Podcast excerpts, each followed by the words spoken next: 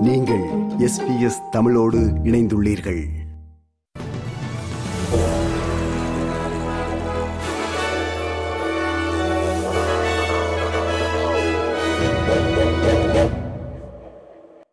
நேர்கள் அனைவருக்கும் வணக்கம். இன்று அக்டோபர் மாதம் இருபத்தி எட்டாம் தேதி வெள்ளிக்கிழமை ஆஸ்திரேலிய செய்திகள் வாசிப்பவர் செல்வி. ஆஸ்திரேலியாவின் லோக்கல் கவர்மெண்ட் ஏரியா எல்ஜிஏ உள்ளூராட்சி பகுதிகளில் பாதிக்கும் மேற்பட்டவை ஆண்டின் தொடக்கத்திலிருந்து இயற்கை பேரழிவுகளால் பாதிக்கப்பட்டுள்ளன. நாற்பதற்கும் மேற்பட்ட இயற்கை பேரழிவுகள் இருநூற்று எண்பதற்கும் மேற்பட்ட உள்ளூராட்சி பகுதிகளை பாதித்துள்ளன. இது பதினாறு மில்லியன் மக்களை பாதித்துள்ளதாக தெரிவிக்கப்படுகிறது.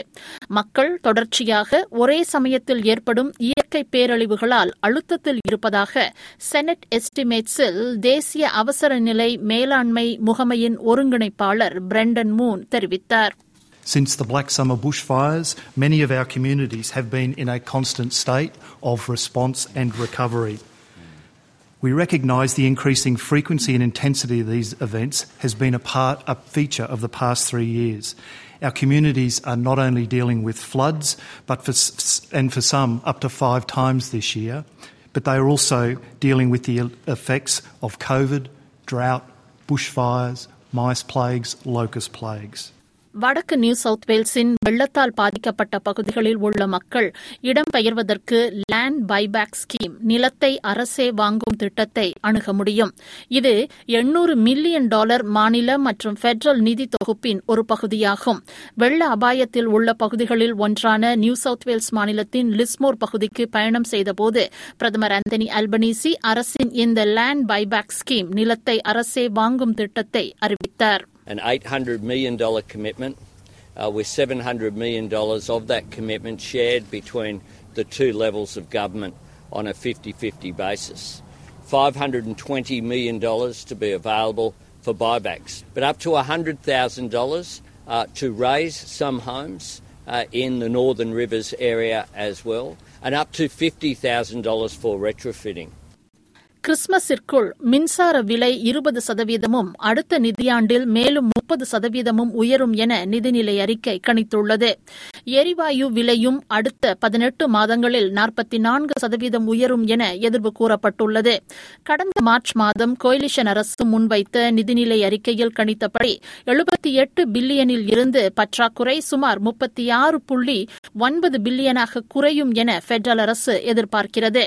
நிகர கடன் இரண்டாயிரத்தி இருபத்தி இருபத்தி ஆறில் எழுநூற்றி அறுபத்தி ஆறு பில்லியனை எட்டும் என்றும் அது ஏற்கனவே கணிக்கப்பட்ட எண்ணூற்றி அறுபத்தி நான்கு பில்லியனில் இருந்து குறைவு என்றும் தெரிவிக்கப்படுகிறது இப்போது மற்றும் ஆண்டின் இறுதிக்குள் பணவீக்கம் கிட்டத்தட்ட எட்டு சதவீதத்தை எட்டும் என்று எதிர்பார்க்கப்படும் காரணத்தால் உண்மையான ஊதியங்கள் தொடர்ந்து வீழ்ச்சியடையும் என கருவூல காப்பாளர் ஜிம் சாமஸ் தெரிவித்தார் Inflation is expected to peak at 7 and 3 quarter percent later this year.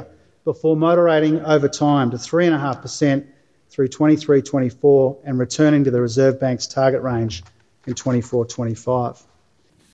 அதிகரித்து வரும் எரிசக்தி கட்டணங்களில் இருந்து நிவாரணம் வழங்க செவ்வாய்க்கிழமை நிதிநிலை அறிக்கை தவறிவிட்டதாக எதிர்க்கட்சியான லிபரல் கட்சி குற்றம் சாட்டியுள்ள போதிலும் லேபர் அரசு தனது முதலாவது நிதிநிலை அறிக்கை ஒரு வெல் பீயிங் பட்ஜெட் நல்வாழ்வு பட்ஜெட் என வாதிட்டுள்ளது. அல்பனீசி அரசு தனது நிதிநிலை அறிக்கையில் வாழ்க்கை செலவுகளை சமாளிக்க போதுமான அறிவிப்புகளை வெளியிடவில்லை என தனது முதல் நிதிநிலை அறிக்கையின் பதில் உரையில் எதிர்க்கட்சித் தலைவர் பீட்டர் டட்டன் கண்டித்துள்ளார். குரங்கம்மை தடுப்பூசியின் அடுத்த கட்ட வழங்குதல்களுக்கு சுகாதார நிலையங்கள் தயாராகி வருகின்றன. சுமார் எழுபத்தி எட்டாயிரம் குரங்கம்மை தடுப்பூசி மருந்துகள் அடுத்த பதினைந்து நாட்களில் ஆஸ்திரேலியாவை வந்தடையும். ஆஸ்திரேலியாவில் குறைந்தது நூற்றி நாற்பது பேருக்கு குரங்கம்மை தொற்று கண்டறியப்பட்டுள்ளது. மற்றும் உலகளவில் எழுபத்தி மூன்றாயிரத்திற்கும் அதிகமானோருக்கு தொற்று உறுதி செய்யப்பட்டுள்ளது. விக்டோரியா மாநிலத்தில் மெல்பர்ன் கோப்பை குதிரை பந்தயத்திற்கு முன்னதாக அதிக மழைப்பொழிவு வெள்ளத்தை ஏற்படுத்தும் என எதிர்பார்க்கப்படும் காரணத்தினால் மக்கள் கூடுதல் கவனத்துடன் இருக்கும்படி வலியுறுத்தப்பட்டுள்ளனர்.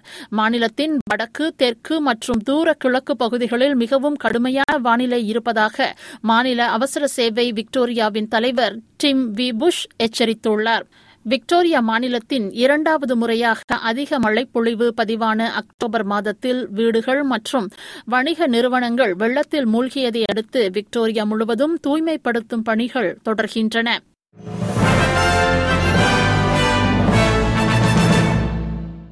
இனி இன்றைய நாணய மற்ற நிலவரத்தை பார்ப்போம். ஒரு ஆஸ்திரேலிய டாலர் அறுபத்தி நான்கு அமெரிக்க சதங்கள் இருநூற்றி முப்பத்தி மூன்று இலங்கை ரூபாய் நாற்பத்தி நான்கு சதங்கள் ஐம்பத்தி மூன்று இந்திய ரூபாய் இரண்டு காசுகள் தொன்னூற்றியோரு சிங்கப்பூர் சதங்கள் மூன்று புள்ளி பூஜ்ஜியம் மூன்று மலேசிய ரிங்கெட்.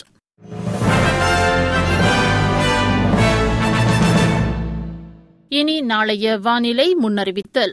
பெர்த் மேகமூட்டமான காலநிலை இருபத்தி ஆறு செல்சியஸ். அடிலைட் மழை பதினெட்டு செல்சியஸ். மெல்பர்ன் மலைத்தூரல் பதினான்கு செல்சியஸ். ஹோபார்ட் மலைத்தூரல் பதினாறு செல்சியஸ். கேன்பரா மலைத்தூரல் பதினைந்து செல்சியஸ். சிட்னி வெயில் இருபத்தி ஏழு செல்சியஸ். பிரிஸ்பன் வெயில் முப்பத்தி இரண்டு செல்சியஸ். டாவின் வெயில் முப்பத்தி ஐந்து செல்சியஸ். இத்துடன் எஸ்பிஎஸ் தமிழ் ஒலிபரப்பு வழங்கிய ஆஸ்திரேலிய செய்திகள் நிறைவு பெறுகின்றன.